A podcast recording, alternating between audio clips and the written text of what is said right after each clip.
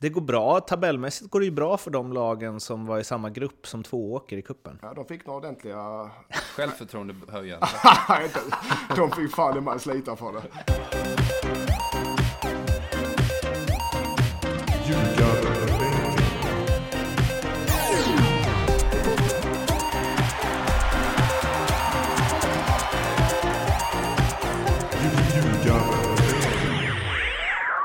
NordicBets podcast Ljugarbänken är det här. Och jag hade velat eh, inleda med någon form av eh, muande kanske. Men jag antar att du har bättre koll på det Lindström nu? Ja, det har jag. Kossor i eh, flock låter. Kosläppet i Tvååker, om det är det du eh, relaterar till. Det är det jag fiskar efter kan man säga. Ja, eh, det var jag fick siffrorna igår, 4 till 5 tusen personer på kosläppet. Kor! Det är bra siffror. eh, det betyder väl förhoppningsvis klirr i kassan och glada kor. Och glada bybor. Och en jag, glad Mattias. Jag trodde, jag trodde du skulle säga 4 till 5 tusen kossor. Det är inte omöjligt det heller. Hur mycket skulle... tror du detta genererade i klubbens kassa? Mycket bra fråga, Erik Edman. Bra fråga kostar det spannmål till kor, Erik? Du som har koll på det.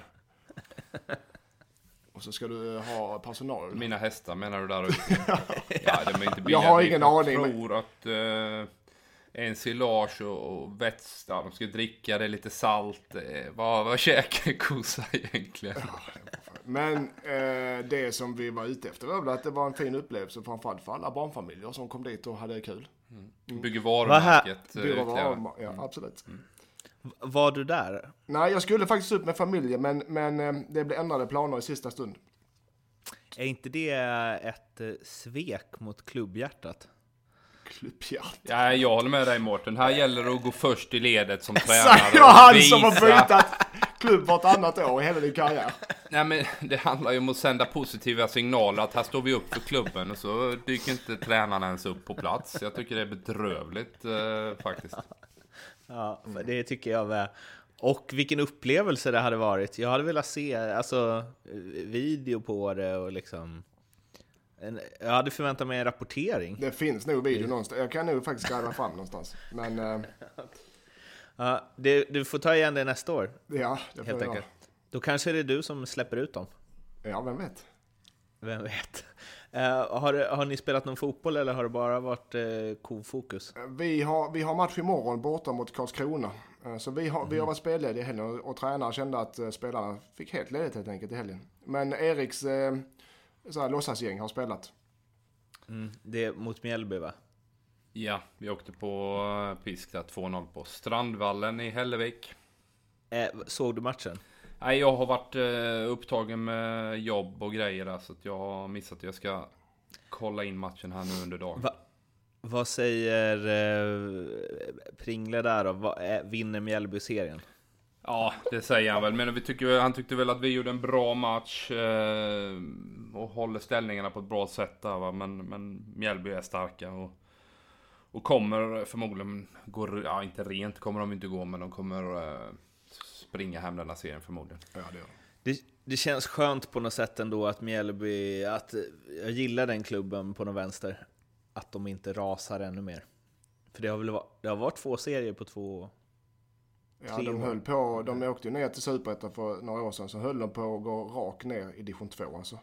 Men nu, redan förra året skulle de gått upp i Superettan. De var för bra för division 1 redan förra året. Eh, och kommer gå upp i år. Och jag ser Mjällby som ett stabilt Superettan-lag nästa år faktiskt. Det är ett bra lag.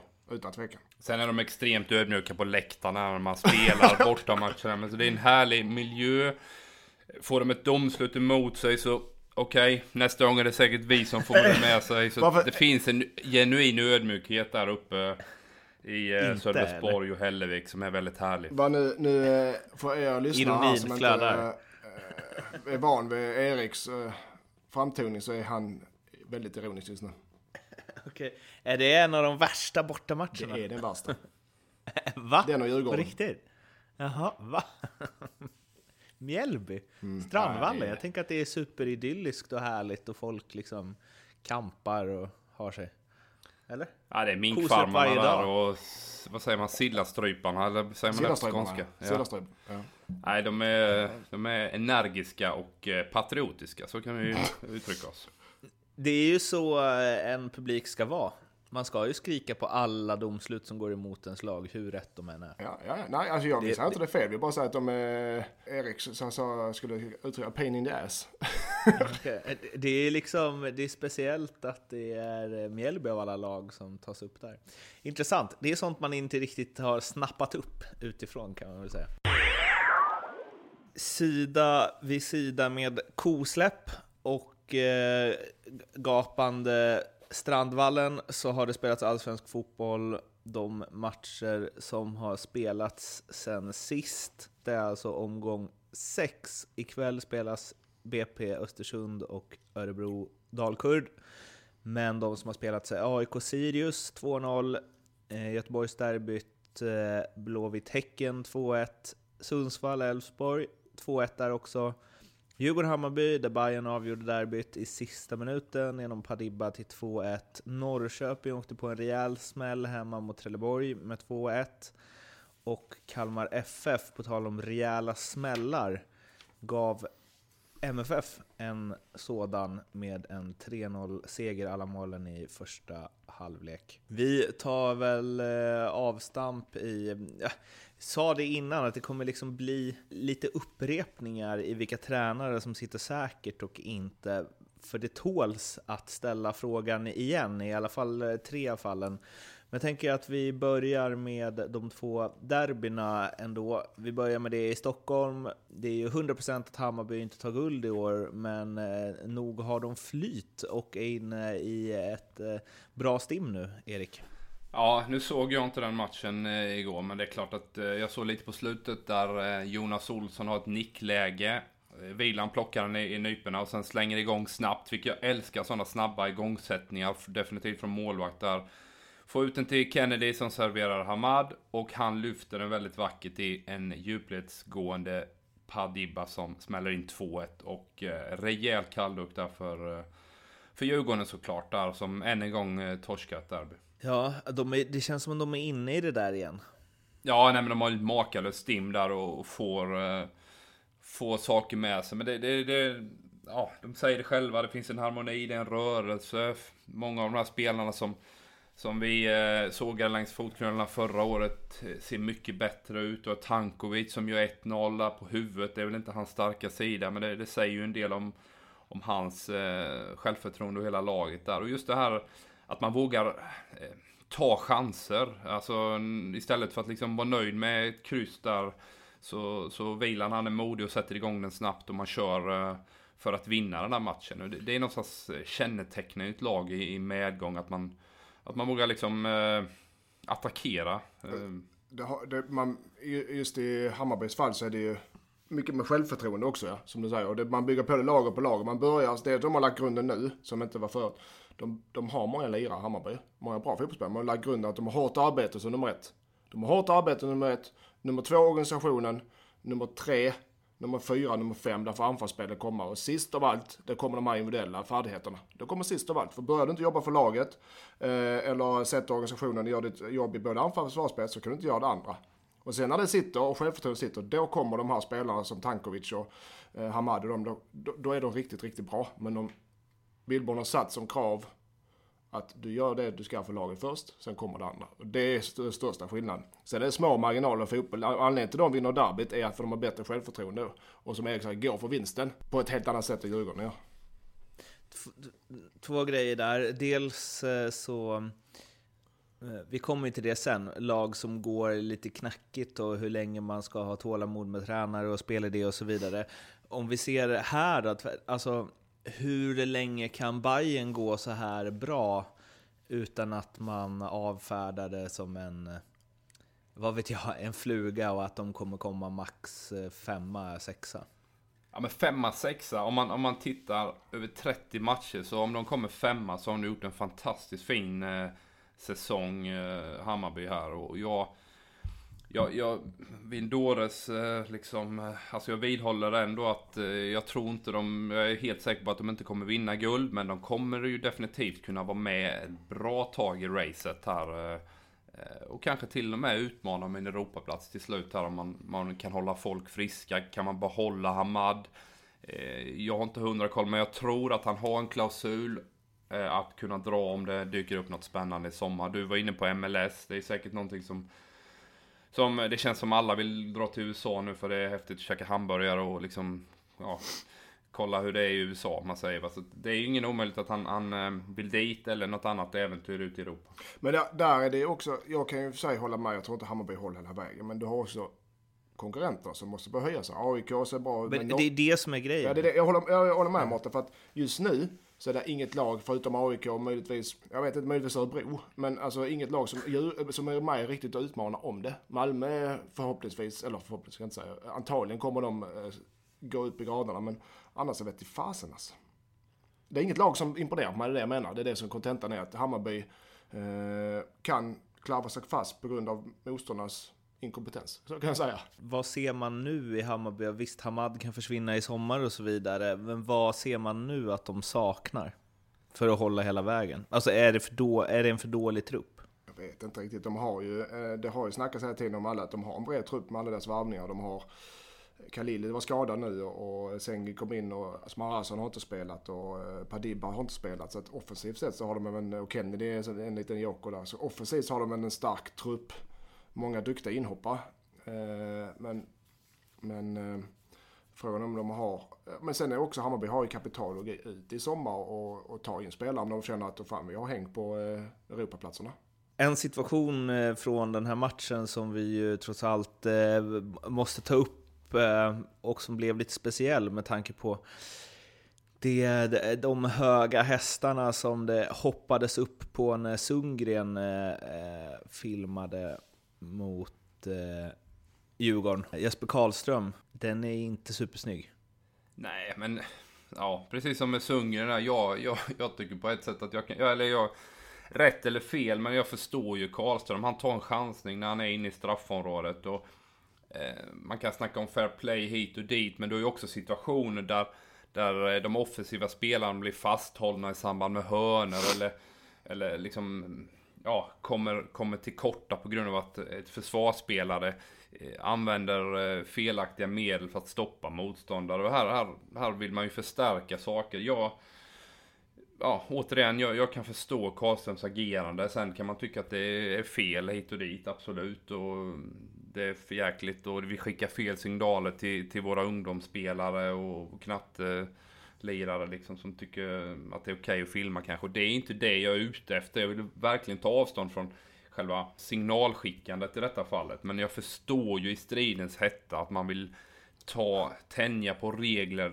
till max eh, för att skapa mm. fördelar. Dock, alltså foten är liksom, det är ju en meter från hans ansikte. Och han faller ihop. Alltså... Ja, det var ingen bra filmning, så kan man säga. Det var en försök till filmning, ja. men det var ingen bra filmning. Eller så här, det är ju, eh, eller jag skulle säga, det där måste, det är ju en avstängning i efterhand. Ja, och det har vi också varit inne på, att det, det tycker jag är liksom fullt eh, acceptabelt att man i efterhand kan bestraffa det. För det är ju det enda sättet du kan eh, komma åt eh, men, den här typen ja. av beteenden. Men, men också, så, om vi tar generellt, nu pratar vi allsvenskan, men om vi pratar över elitfotboll i alla länder. Men vi tar allsvenskan nu. Alltså filmningar i straffområdet, filmningar på plan. Vi tar straffet nu för aktuellt. Alltså du kan hitta dussintal på en match. Varenda hörna är det folk som försöker fixa en straff eller varenda nära. Jo, jo. Men den här, men den, den här var dålig. Det var dålig, ett dåligt försök, det är det som är grejen. Ja, men det, men det, det betyder hade... inte att det är ett alltså jag menar, det betyder inte att han ska bestraffa mer än någon som slänger sig för att det är någon som, som uh, man låtsas dra i armen och liknande. Så jag förstår inte, då, ska, då får vi avstängning på varenda spelare, hela allsvenskan nu. Varenda hörna i året om, Erik Edman. Så kan vi inte hålla på heller Nej, och det är klart att det är en kostnadsfråga att sitta och analysera eh, varenda filmning den... som existerar på en fotbollsplan. Så det har vi inte ekonomi till heller och definitivt inte i lägre ner i serien. Men, men, den här är ju så tydlig så det behövs ingen analys. Stäng av honom bara. alltså, precis som att vissa utvisningar är så tydliga så att, att det ska vara en längre avstängning, så är ju den här ju supertydlig. Alltså måste, man måste liksom, alltså det blir fjantigt. För det är någonstans som att han, det är nästan så att han, det är någon som sparkar i midjehöjd utan att träffa honom. Och han tar sig för ansiktet och lägger sig ner. Alltså, jag vet inte. Då, om, man så här, om man får göra exakt vad som helst, alltså då kan ju spelare bara springa runt och ramla. Utan att någon spelare är i närheten. Alltså, och bara oh, jag fick ett mynt på mig, eller något. Alltså... Ja, och det gör de gör ju också. Det, det gör man ju också. Man förstärker hela tiden. Du har ju liksom även defensiva situationer på hörnor och sånt där, där försvarare eh, väldigt lätt ramlar för att domarna har, har betydligt enklare att eh, döma en defensiv frispark än en straff till exempel i samband med fasta situationer. Den här, den här klassikern 9 av 10 situationen, om du har en, eh, en eh, ytterback eller mittback som blir jagad i ryggen och anfaller och, och, och bollen och bara lägger sig så 9 av 10 blir det frispark. Likaså ett inkast eh, defensivt. Så att, och all, 9 av 10 gånger så är det en filmning. Men jag, jag håller med om att det är klart man vill få bort eh, eh, osportsligt uppträdande och filmningar men det är det är ett eh, djupt hål vi måste gräva i där alltså. Vem av er filmade mest? Jag har aldrig filmat. Nej, inte jag Men jag har full förståelse för att man vill tänja på reglerna. Så, okay. nu stänger Jo, jag har faktiskt, jag, jag, jag filmar oftast eh, jag har lite knep där med domar som de ofta går på när man, eh, och jag fortfarande använder. Eh, när det är inkast och det är bara att ta bollen och kasta. Oftast får man inkastet även när domarna är tveksamma för de har ingen aning vilket håll de ska vinka åt eh, många tillfällen. Så det är bara att ta bollen och kasta så kör de. Det är, så, det är tvååkertaktiken? Det är det. Vem, innan vi stänger den här diskussionen, vem är den värsta filmaren ni mött då? Eh, Greiman. Nej, jag har mött. Eh, Varje träning. Fan, du måste ju haft en del liksom eller båda ni, en del yttrar som faller av vinddraget mot er? Ja, spontant har jag ingen på lager. Det är klart, när vi mötte Ronaldo någon gång så, så är han ju teatralisk i, vissa situationer, absolut. Ja, Men... Selakovic är inte en... Eh, det är en riktig jävla film också. Sällan om du hör det här. Lägg av, jag har slutat för länge sedan så jag. En riktig jävla filmare. Som, man, som jag visste det bara, att han var det. Ja. Hela hans liksom... Oh, och jag kan tänka mig att han är sån som så här flinar och säger något efteråt också. Så att man bara vill slå honom i ansiktet. Alltså, Eller? där har man ju gnällspikarnas gnällspik. eh, all time high i Allsvenskan, skulle jag bara säga. Ja, han fick väl den rubriken också. Ja, vi kanske får bjuda in eh, Sella hit eh, någon gång. han, får, ja, han har väl aldrig riktigt blivit konfronterad med det där tror jag. Ja, det är bara för Sella så jävla sagt... trevlig privat, det är det som är problemet. Ja, ja exakt. Nästa derby, Göteborg mot Häcken. Hur mycket Häckens fans än, än kör, hissingen är inte Göteborg, så är det ju ett derby. Och två saker att ta upp från det. Göteborg vann ju med 2-1. Det är den tredje saken. Det kan vi ju bara lite snabbt. Vad tyckte ni om, om tillställningen? Eh, jag gjorde matchen så jag var på plats och såg den på första parkett faktiskt. Eh, på förhand så tänkte jag att eh, BK Häcken har bättre fotbollsspelare. Sett över liksom 22 lirare på planen. Men det var faktiskt Blåvitt som stod för det bästa tekniska spelet. Man hade fina kombinationer, man hade problem i Häcken att hantera den här motrörelserna. När man kan spela på kanten på de här wingbacks, Wernersson, eh, Salomonsson och eh, Sebastian Olsson och eh, Elias Åmasen som droppar ner och har hanterar det framförallt ytterbackar och, och särskilt då med Nasir Mohammed och, och Paulinho som inte är riktigt defensiva spelare. Så att, eh, äh, Blåvitt gör en väldigt bra match. De är mer aggressiva dessutom. Så att på alla områden egentligen så vinner man fullt rättvist. Och visar att man, man ja, kan studsa tillbaka efter en svag match mot AIK. Bra, bra jobbat eh, Poja och kompani. Två grejer där. Eh, Omarssons mål tycker jag får, alltså hans andra, alldeles för lite cred. Det var ju svinsnyggt. Ja, riktigt mm. bra teknisk prestation. Sen har han ju, man ser ju också Inget... i andra lägen att han inte är en eh, avslutare av klass. Eh, för vissa gånger när han kommer i skottläge så ser det ut som att han eh, knappt eh, ja, kan träffa bollen faktiskt. Men han, han gör ju två fina mål, det gör han absolut. Och, Sen är väl Häckens försvarsspel på det målet lite... Ja, jag, jag kan säga, där kan jag, jag är väldigt besviken på Häcken. Jag hade dem som en av eh, favoriterna i Allsvenskan nu efter sina träningsmatcher och cupspel och allt det var. Men jag är fruktansvärt besviken på dem. Eh, det verkar vara fortfarande den här, som det snackas så mycket om, vinnarmentaliteten i Häcken. Det är lite ryck upp på axlarna. Ah, fan, det, nu förlorar de ett derby. Eh, det är väl Kabir som går ut och bråkar lite. Men, men eh, jag ser inga tendenser för Häcken att de ska bli, hitta någon stabilitet i sitt spel. Det är det ena upp och det andra ner och det är, det är ett mittenlag för fan. Det är det som är grejen. Det är inte ens ett topplag, det är ett mittenlag i Allsvenskan så som de håller på. Man vinner en match och spelar bra, nästa match förlorar man. Det är typiskt ett mönster för äh, mittenlag. Vinner en match, förlorar nästa. Vinner två, kanske förlorar någon och någon. Alltså det, det jag, förlåt, jag, jag är upprörd. Men det konstiga är att man tänkte att för Stare stabiliserade det ju väldigt bra får man säga på en säsong efter Gerhardssons High Chaparral-fotboll. Eh, som liksom hade haft fäste där under lång tid. Och så tänkte man ju att Alm skulle komma in och bara justera lite grann och liksom vässa till anfallsspelet lite. Men jag tycker de har tappat jättemycket av det som, som Stare byggde upp. På väldigt kort tid också. Alltså tittar man, den, också tittar man den taktiska matchen så, vin, slår ju, ja, så utklassar ju Poja Andreas Alm det här. Man hade bland annat satt in Viktor Lundberg eh, centralt som någon form av nummer 10-roll istället för Irandust. Eh, eh, och Viktor Lundberg har många fina kvaliteter, men just det där att hantera en liten yta bakom ett mittfält framför Blåvitts backlinje, det fixar han inte alls. Jag förstod aldrig varför han spelar centralt istället för till exempel då Paulinho som är bättre där i det lilla spelet. Just även då man valde att gå ifrån 4-4-2 till 4-2-3-1 istället och man hade jätteproblem på kanterna och det, det korrigerar man ju inte någon gång under matchen heller. Ehm, nej, de hade, de hade stora problem med Häcken och Poja ehm, eh, överglänste Andreas Alm taktiskt denna matchen. Det var ju två intressanta intervjuer efter Simor.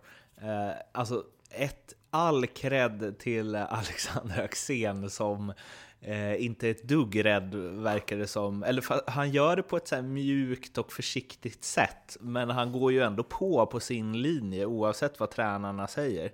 Eh, vi kan börja med den med Alm, eh, som ju...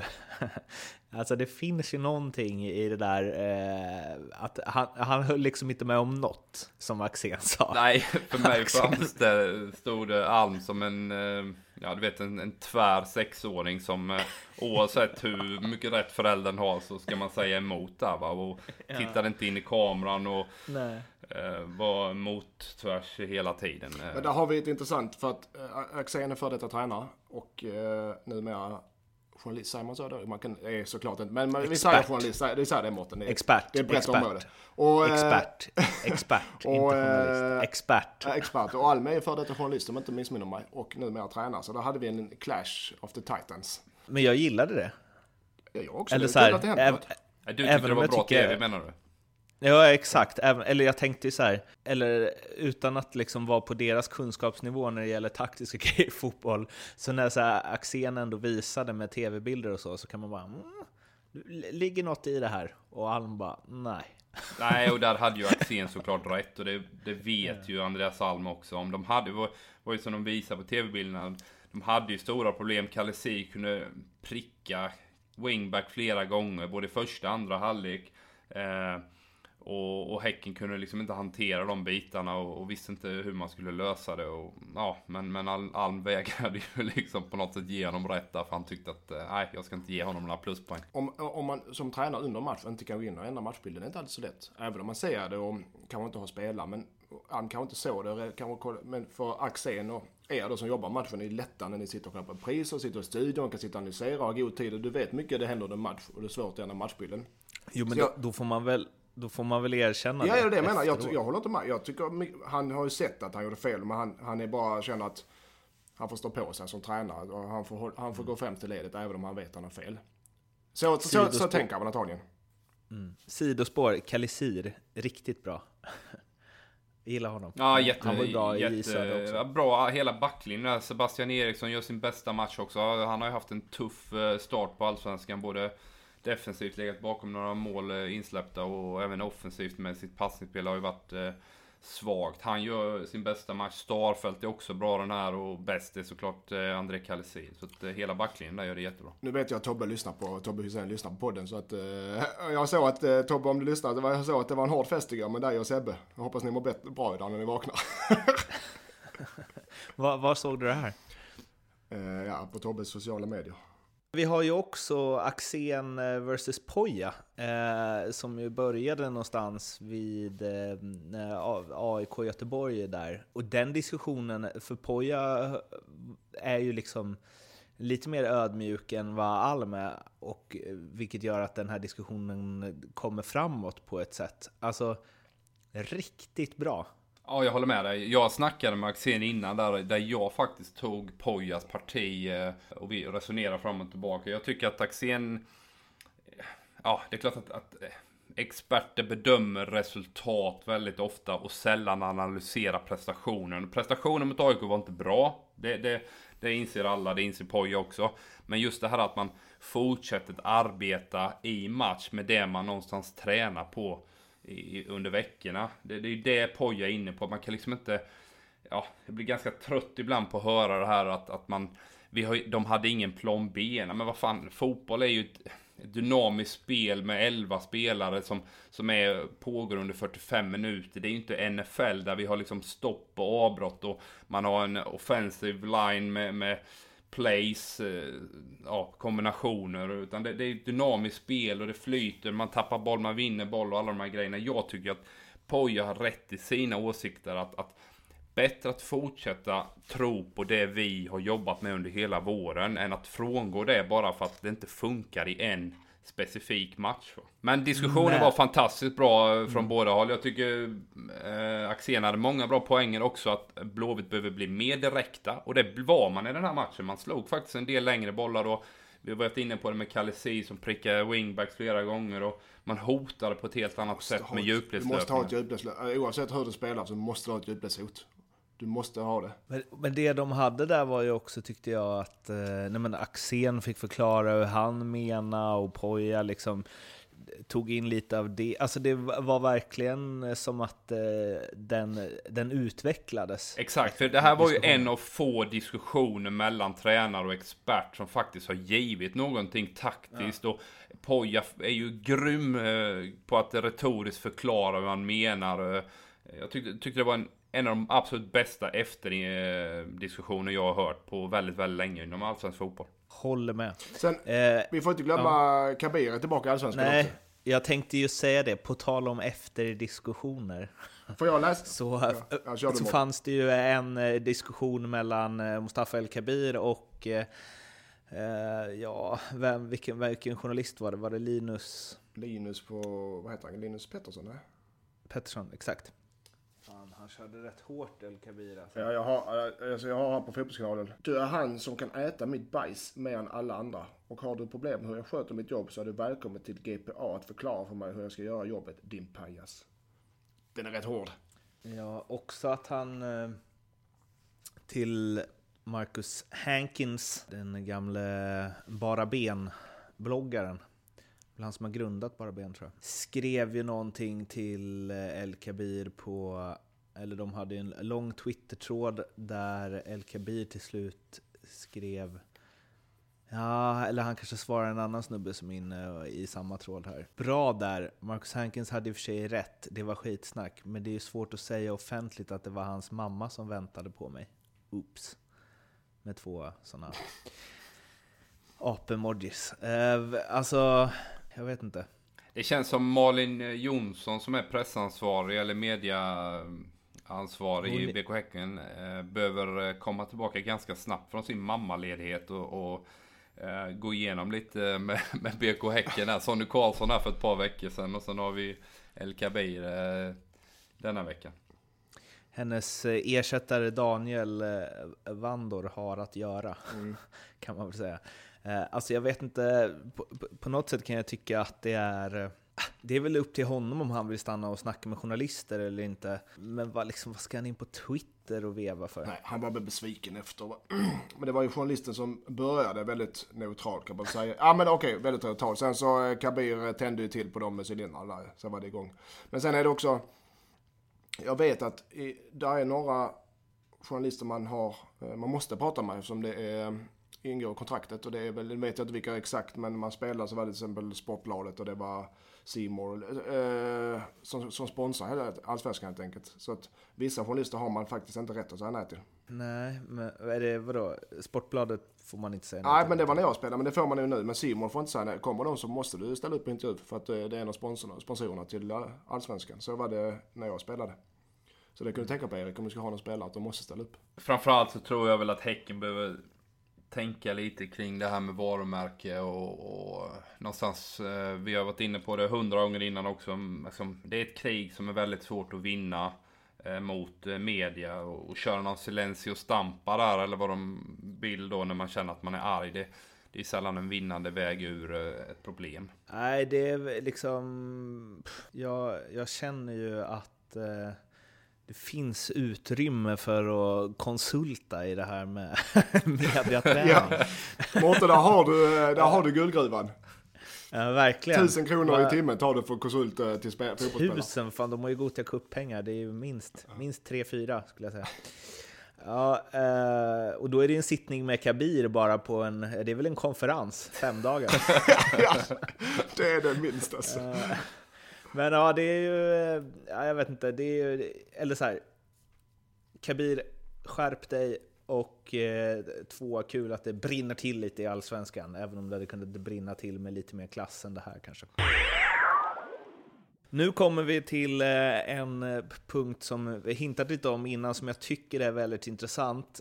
Vi har ju liksom hur länge har olika tränare förtroende och ni har hela tiden backat upp där att så här, Magnus Persson, han sitter säkert, Jimmy Tillin sitter säkert, Jens Gustafsson sitter säkert. Och med det i bakhuvudet då, så den senaste omgången slutar alltså Kalmar FF Malmö FF 3-0, Sundsvall Elfsborg 2-1 och Norrköping Trelleborg 1-2.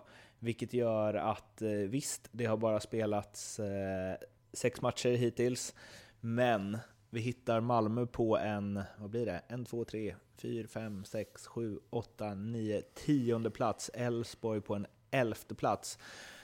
Och eh, Norrköping, trots, trots krisstämpel, ligger ju faktiskt trea. Men för att dra den en sväng till då, hur länge kan, och vi kanske ska fokusera lite mer på Malmö och Elfsborg här, hur, hur länge kan det se ut så här? För att det som ändå är, måste man ju säga, med, med MFF kanske vi liksom ska ringa in i första hand eftersom de flesta tippar dem som eh, SM-guldvinnare. Det är ju inte bara att poängen, alltså att de börjar halka efter där, de är ju åtta poäng efter Bayern och det kan man väl ta igen. Men det är inte mycket i spelet som talar för att det här ska vända inom kort. Det som jag tycker kanske är det mest alarmerande i den här situationen för MFF, det är att en 36-åring måste vara bäst på plan varje gång MFF ska vinna matcher eh, 2018. Och det är klart någonting som både Magnus och och Danne och någonstans inser det här allvaret i att eh, här är den gamla eh, stammen spelare med Dalin och, och, och, Marcus Rosenberg som ska driva det här. Eh, och en, Safari. Ja, Safari, men jag tycker Safari har varit bra också. Och det, det är någonstans det man känner. Svanberg som vi hyllade innan här har haft det ganska tufft faktiskt eh, inledningsvis. Jag tycker inte alls han har, har eh, varit den här ja, toppspelaren som, som vi tror och, och, och vill att han ska vara. Eh, nyförvärven Traustason och Riks har varit direkt svaga faktiskt. Strandberg som alla hyllat i skyarna tycker jag brister i taktisk förståelse och samspel med, med övriga medspelare. Jeremejeff fick något utbrott igår när han blev utbytt. Ehm, eh, så ja, de, den typen av spelare behöver höja sig. Eh, det går inte. Man kan liksom inte förlita sig på att Marcus Rosenberg ska vara man of the match eh, varje vecka liksom. Nu vet jag inte varför han fick det här utbrottet, men, men eh, antagligen för han blev utbytt. Men om det var för, för, hans, för han besviken på sin egen prestation eller laget eller att han blev utbytt.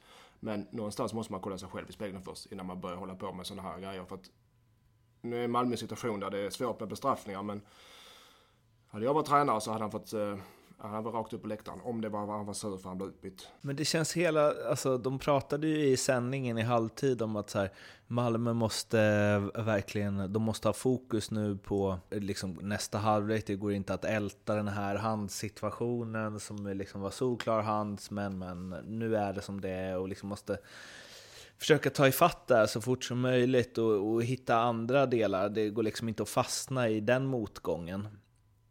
Och sen det första som händer i intervjun innan andra halvlek ska gå igång med Magnus Persson är att han säger att det är ett jävla skitbeslut och frågar om de har sett reprisen och bla bla.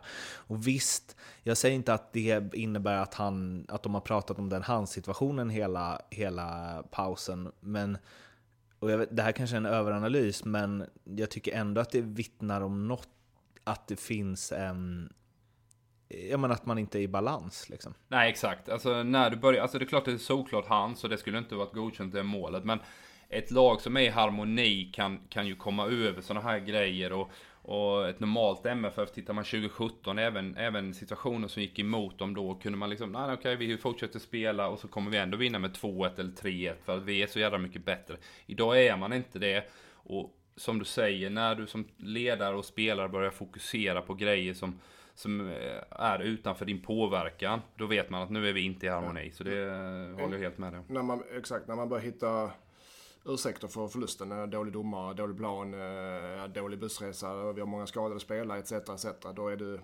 som, då är det, och Magnus Persson är rädd för sitt eget bästa också såklart. Hans jobb står på spel. Så att eh, när man börjar skylla på andra grejer då är det, då är det lång väg tillbaka. De har ju ett eh, schema nu som är väldigt intressant. De har IFK Göteborg hemma som lär bli alltså alltid tuffa drabbningar mellan de två lagen. Sen så har de eh, Trelleborg borta, vilket mm, lite MFF-lån där och så. Eh, hemmamatch mot Häcken där de väl förvisso har fått bort sitt Häckenspöke, men har ju haft svårt för Häcken genom åren också. Och sen så borta mot Bayern. Ska jag säga Mårten, jag tror faktiskt Malmö tar nästan 10 poäng på de fyra matcherna. Nästan, det vill säga fyra matcher, det är 12 nästan? poäng. Nio. Jag säger ja, 9 poäng tar de i alla fall. Ja, så lägger du in den torsdagsmatchen nu då mot Djurgården som är omgång 16 eh, som man har flyttat på grund av Europaspel ja, också. Så det är ett jädra tufft schema man har. Ja, men jag säger ändå matcher, det är matcher som de, det, jag tror de trivs bättre i sådana matcher. Det ska vara i och för sig om publiken, hemmapubliken blir mer ett krav än, än en glädje. Att det, att det låser sig spelet för de är... Men men för att ta ner det liksom till något konkret. Ja, men, och det har jag frågat tidigare, men det blir ju aktuellt eftersom de, alltså, de var ju chanslösa mot Kalmar igår. Men det, nu ska Kalmar, det har jag sagt tidigt, men Kalmar hemma, mm. det är fan inte många lag i Allsvenskan som vinner de, de matcherna. Alltså. Men Malmö men ska vinna, det ska de absolut. Men, men Kalmar hemma... Eller de ska åtminstone inte ligga under med 3-0 efter 45 minuter. Nej, det, det hade ju, vad var det? Det har Kalmar gjort fyra gånger på Malmö genom... De har gjort tre mål på Malmö fyra gånger genom historien, tror jag. Ja. Nej, nej, nej. Alltså, det, är, de, det är jättedåligt av, eh, jättedåligt av Malmö utan tvekan. Men, men Kalmar hemma är ingen lätt match för något lag. Och i det, MP liksom. Alltså hur, hur länge kan de vara åtta poäng efter ettan utan att han ryker? Ja, fram till sommaren sitter han i alla fall. Det, händer, det är så få matcher kvar så det är ingen klubb som kommer göra någonting innan sommaren. Om de ligger åtta poäng efter när det är VM-uppehåll, tror ni han tränar Malmö när Europakvalet drar igång? Jag tror ändå han sitter, eh, sitter kvar säsongen ut här. Eh, okay. Eh, det har gått riktigt knackigt för dem, men jag tycker ändå att det känns som att man har ett grundmurat förtroende. Det är klart att det rubbas när du, när du tappar poäng, men Magnus har gjort ett bra jobb och utifrån så, så känns det som att spelarna också har förtroende för Magnus. Så att, det var ju skillnaden med Allan Kuhn, där, där det, trots vinster så, så kändes det som respekten för hans fotbollskompetens och ledarskapet inte riktigt fanns där eh, internt. Eh, och det, det, tycker jag ändå det finns, finns för Magnus Persson på ett annat sätt. Då går vi till eh, Elfsborg då. Sundsvall vann 2-1. Eh, här säger, det är ju liksom långt kontrakt med Jimmy. Mm, Ni har sagt att det kanske får ta ett tag det här. Men man hade ändå, man kände att det var liksom spännande i Elfsborg inför den här säsongen. Och ja, så jävla spännande har det ju faktiskt inte blivit. Nej, men den här matchen var, var, trots förlusten tyckte jag det fanns en hel del positiva saker att ta med sig där. Eh, när man gör 1-1 så tycker jag man skapar en hel del chanser. Sen är det ju European Assist of the Year till eh, Batanero där, som har en crossboll som är absolut eh, världsklass. Eh. European Assist of the Year. Nej, nu får vi sätta stopp på det här borta. Det här spårar ut fullständigt här. Nej, bra award. Jag är med på den. ja, men, eh, men liksom någonstans så blir det ju... Jo, men det, det, där sitter vi och bedömer resultatet. Jag såg mm. matchen och jag tycker att prestationen är fan mig mycket bättre än vad det varit tidigare för Elfsborg. Man skapar chanser första gången på, på ja, väldigt länge. Så det fanns positiva saker. Man kommer ihåg Joel Cedergren. Han blev ju dragen i, ja, kölhalad hela hösten och han skulle avgå va. Nu framstår han ju som Jesus själv där uppe i Norrland. Jag menar, det vänder så jävla snabbt här. Det vänder jättesnabbt, men oavsett. Jag håller med just att man kanske inte ska fokusera för mycket på resultat. Just i Elfsborgs fall nu när de är på rätt väg kanske. Eh, men du har sponsorer och du har publik. Men du har spelare som håller sig, ut, håller sig utanför laget när laget förlorar gång på gång. Det är dem du ska hålla mot, det är dem du ska förklara det här för, inte för, inte för oss. Eller inte för det, utan sponsorerna, vad säger de? Ja, visst, vi ligger till 11 men vi spelar ganska bra. Publiken, ja men, ja, men lyssna, jag är inte ja. färdig. Publiken, ja okej. Okay. Fan, vi, inte, vi kan inte vinna. Vi skiter i att kolla. Vi sitter hemma och kollar på eh, Real Madrid mot eh, eh, Barcelona. Ja, och, och de, de spelar som, fan vi vinner inte, men ändå får inte jag spela. Gång på gång på gång. Vad fan gör jag för fel? Det, är för, det förmodar jag att Thelin tar såklart, men alltså det är de grejerna som man ska vara orolig för när resultatet inte går. Men hur länge då, Mattias om jag ställer denna fråga. Hur länge är tålamod för dig? Ja, men det, det kan vadå, ska jag dra en gräns? Okej, okay, ja, dra en gräns. Ja, men det kan man, det får man göra från lag till lag, från, från uh, situation till situation. Men fram till just nu, för alla tränare vi diskuterar nu, alla lag fram till sommaren. Ja. Mm. Innan dess är det meningslöst att göra någonting. Ja, för mig, tålamod handlar om en tro på någonting. Så länge man har en tro på att fan, det här, det här känns intressant, spännande och, och någonting ja, men som vem kan är det som bestämmer? Vem är det som bestämmer i klubbarna? Det, skit, det är väl skitsamma om sportställe tycker det här känns bra. Då måste pengarna måste in. Du måste ha sponsorer och publik för fan. Och det följer med resultaten. Det vet att det gör. Jo, men det är ju en jävla komplex apparat som... som... Ja, jag vet, men om man ska hårdra det. Ja, okej, okay, ja, ja. men där är, handlar det inte om att det ska finnas en, en sportslig ledning som kan stå emot det då?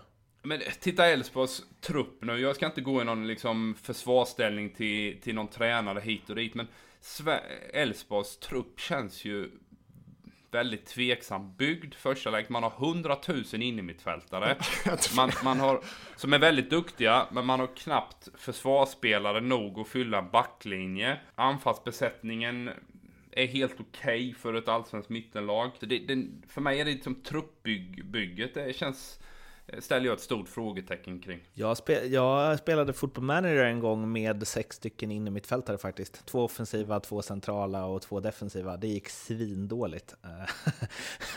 Men, eh, Men vi, vi, får fortsätta den här eh, prestation kontra, kontra resultat. För att eh, där jag och Erik har haft en diskussion vi är inte färdiga riktigt. Och, och och, eh, nu måste bara Norrköping, torskade ju hemma mot eh, Trelleborg. Jordan Larsson tog en, ett rött som inte var superintelligent kanske. Eh, de ligger fortfarande trea Norrköping och man tycker att de är ganska dåliga. Och mot Trelleborg var de ju verkligen inte bra. De, de, de, den matchen styr man och ställer fullständigt i 45 minuter. Nu hade visserligen Dennis Hummet den, den vassaste chansen för halvleken när Isak Pettersson gör en fin räddning. Men man, man, man styr ju den matchen första 45. Sen återigen är det en hörna som ställer till det för dem där man har varit katastrofala. Släpper in 1-0 eh, där och så kommer man i problem. Jordan hade en jättetung eftermiddag och, och i ren frustration sparkar han eh, Robin... Eh, Tarn gick ut tidigt också. Ja, Tarn fick, fick byta. Men där sparkar han Robin Nilsson på, på hälsenan där och åker ut. Som, som ställer till det och förstör hela matchen där för, för Norrköping. Jag tror att man hade vunnit den här matchen annars. Jag tycker Jens är en bra tränare, ska sägas. Jag tycker Thulin är en bra tränare. Magnus Persson har jag faktiskt inte någon större åsikt om. Men, så det är inte, jag är inte ute efter det. Men det känns också som, eh, en, ja, men om inte det hade hänt eller om det hade fått mål. Men nu är det inte så ju.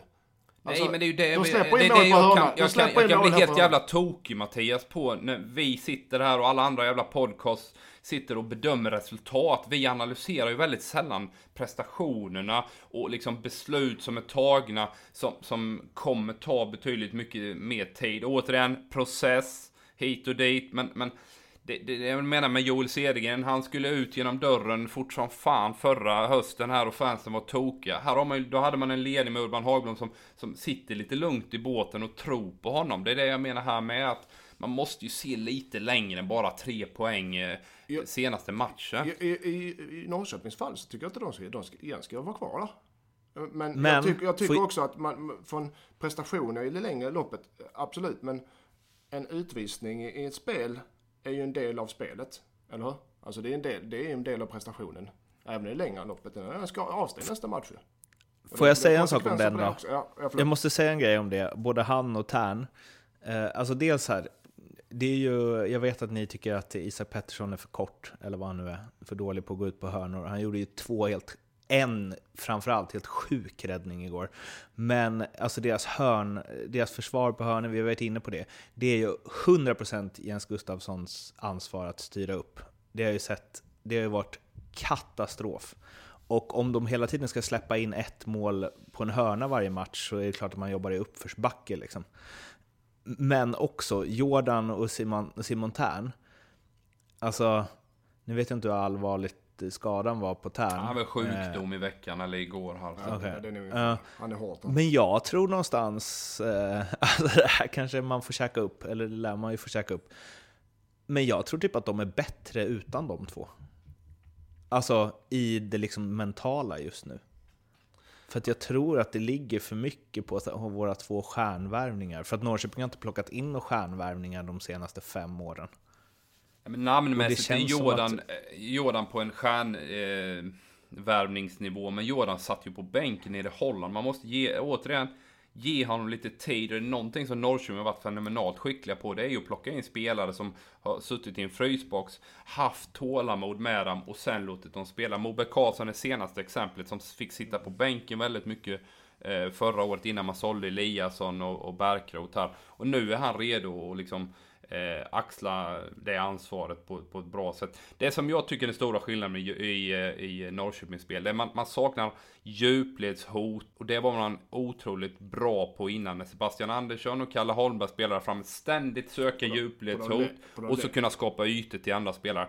Både Jakobsen, Torarinsson på en wingback, eh, Jordan söker för mycket boll idag. Man måste dra iväg betydligt hårdare i djupled för att skapa plats. i andra. Man behöver inte alltid spela på djupledshotet, men man måste alltid löpa. Du har de, tre, de där tre där uppe, de är för lika i spelsätt. Men sen jag håller med dig, de har djupledshot, men det är i, i, i sista, eller tredje tredje som jag säger. De måste kom, ja, i tredje tredje, de måste, djupledshopen måste komma tidigare. Det måste vara löpningar från egen planhalva oftast, eller på, från mitten och dra isär, som du säger. För att nu kommer de i sista tredjedelen då är ja, då är det lättare för motståndaren att krympa ytorna. Ja, det var en av mina liksom, kvaliteter när jag lirade när jag var 15, att i, löpa i djupled, men jag var inte tillräckligt bra med boll så jag fick den aldrig. Och då får man otroligt lite uppskattning för Ja, ja men det, det, är just det, det, det är jag lite inne på också, att just den credden, där är det jätteviktigt att som tränare premiera eh, beteenden, alltså att du, du löper för att öppna yta. Det är som Dennis Rommedal när han spelade i Danmark och PSV hans kvalitet låg inte så mycket med boll, utan det var just att sträcka en backlinje för att skapa plats till andra spelare. Eh, Johan Elmander. Johan Elmander, otroligt viktig i det arbetet också, att hela tiden ligga på rulle och hota, hota, hota för att skapa plats till, till medspelare. Och det är någonting som man, man det är jättesvårt. Man, man, man, som expert nu då, när vi sitter och bedömer, då ser man slutprodukten, men det ligger ju ofta en, en en händelsekedja bakom eh, saker som händer. Och just det här med djupled, så det är jätteviktigt att man, man premierar det som tränare. Tittar på beteendet, löper man i djupled, ja, hatten av, gratulerar liksom. Om vi nu, då ska vi ta vårt ansvar här och premiera de spelarna. Vem är allsvenskans bästa skapa ytor för andra utan att få tillräckligt med cred spelare? Åh, oh, Mårten, du ställer oss på Nej men Padiba till exempel är en mm. jättebra spelare för Hammarbys del att sträcka en backlinje. Jag tyckte Stefan Nelly, nu är han i frysboxen, han var jätteviktig när han kom in i AIK med det spelet. Elia Nosse kanske är mer tydlig nu. Man vill ju helst ha, alltså helst vill man ju att de spelarna, och, de ska inte göra något mål. Kennedy, de ska Kennedy bara... i uh, Örebro som, ja. men de öppnar, öppnar för Besara, det är där anledningen till Besara varit så duktig. Eller en av anledningarna.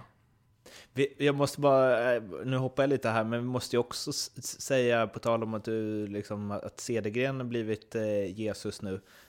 Örebro och Sundsvall är ju två, alltså förutom Hammarby och AIK som ligger etta och tvåa så är Örebro och Sundsvall de två enda obesegrade lagen. Ja. Det trodde man ju inte på förhand. Nej. Och vad har Örebro man jobbat hela året, Edman, sen januari? Vet du det? Nej, tala om det för mig. Försvarsspelet. Försvarsspelet, ja. Okej. Okay. Ja, men ett sätt Va? att försvara är ju också att ha bollen. Man vill ju ha sant. mycket boll ju. Nej, att, äh, båda de mm. två lagen har ett stort bollinnehav. Äh... Ja, nej, men vi, både jag och Ek gillar ju Örebro och, der, och Sundsvall och deras tränare. Så det är kul för dem. Det går bra. Tabellmässigt går det ju bra för de lagen som var i samma grupp som två åker i kuppen. Ja, de fick några ordentliga... Självförtroendehöjande. de fick fan i mig slita för det. Kan jag säga det. Ja. Uh, vi ska eh, valsa vidare till ljugarbänken 1, kryss 2. Eh, den gångna omgången avslutas ju ikväll med två matcher där jag bland annat tror att Brommapojkarna slår Östersund i eh, bottenfinalen. Eh, eh, och eh, det, hittills har det inte gått superbra i den här omgången. Jag tror jag har två rätt hittills. Och vad har ni? Jag hade också två. Jag har också två, säger vi då. Nej, du har ett. Okej. Okay. Och nästa omgång är alltså omgång 16 då, som liksom är inne och nallas på redan nu. Så den vi ska tippa är omgång 7 som spelas till helgen blir det va? Ja. Eh, och det kommer vi göra i sociala medier, Facebook, eh, Ljugarbänken och på Twitter ljugarbänken där också. Eh, ni kommer hitta länkar i Acast, iTunes beskrivningen och även på sociala medier, så håll utkik där och var gärna med och utmana oss där. Oavsett om ni eh, går för eh, jackpot-vinsten på 25 lax eller inte, så in där och försök spöa oss i alla fall. låter inte jättesvårt som ni hör.